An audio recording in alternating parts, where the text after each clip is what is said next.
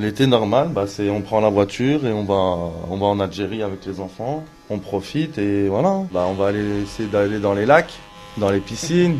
On va essayer de repenser à l'Algérie. Le client de ce salon de coiffure ne peut cacher sa déception. Rien ne remplacera le séjour qu'il prévoyait en Algérie. Son coiffeur Mehdi acquiesce. Il est installé en France depuis 10 ans.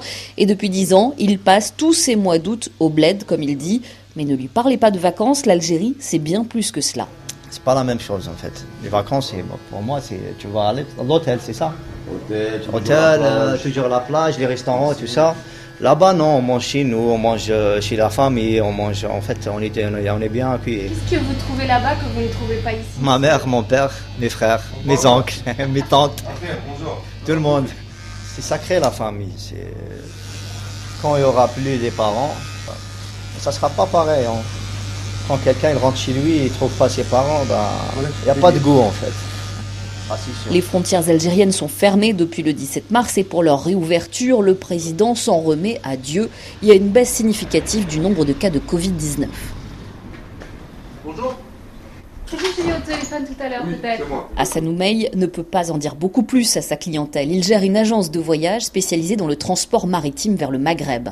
Les gens veulent savoir euh, la date d'ouverture des frontières. Bon, on n'est pas forcément au courant, mais bon, on essaye de les rassurer et de, de nous rassurer nous-mêmes aussi. Pour cette entreprise, c'est un sacré manque à gagner. Plus d'un quart des voyages vers l'Algérie au départ de la France se font en effet l'été. Pour beaucoup de ressortissants algériens vivant sur le territoire français, c'est important d'aller re- retrouver la famille, surtout en ce moment, c'est une période de fête. Les gens espéraient fêter l'Aïd justement euh, en famille. Il y a beaucoup de personnes qui laissent leurs coordonnées pour avoir d'informations sur la date d'ouverture. Certaines personnes me disent j'ai les bagages qui sont prêts, euh, j'attends que tu m'appelles et, euh, et on réserve. Mais malheureusement, on navigue vraiment dans le flou. L'été, période bénie pour retourner en Algérie, surtout pour les familles avec des enfants scolarisés. Pour Badreddine, Abdelaziz et Mohamed, il n'y a plus de saison depuis qu'ils sont à la retraite. Pour ces trois amis, les traversées de la Méditerranée, c'est plusieurs fois par an, en fin d'habitude. On fait le, le va-et-vient, un peu là-bas et un peu ici. Si on rentre une fois tous les ans, ça ne nous intéresse pas. Parce qu'on a la famille là-bas. Et ici, on a les enfants. Nous, on a, on a les deux cultures. Les trois amis, arrivés en France il y a plus de 40 ans, sont attablés à une terrasse de café de la Goutte d'Or, l'un des quartiers algériens de Paris. Ils sont tous les trois originaires d'Annaba, dans le nord-est de l'Algérie, comme la majorité des clients de l'établissement.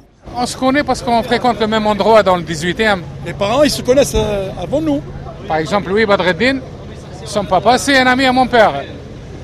Il y a un café d'Oran un peu plus bas. Tous les Oranis se rencontrent là-bas.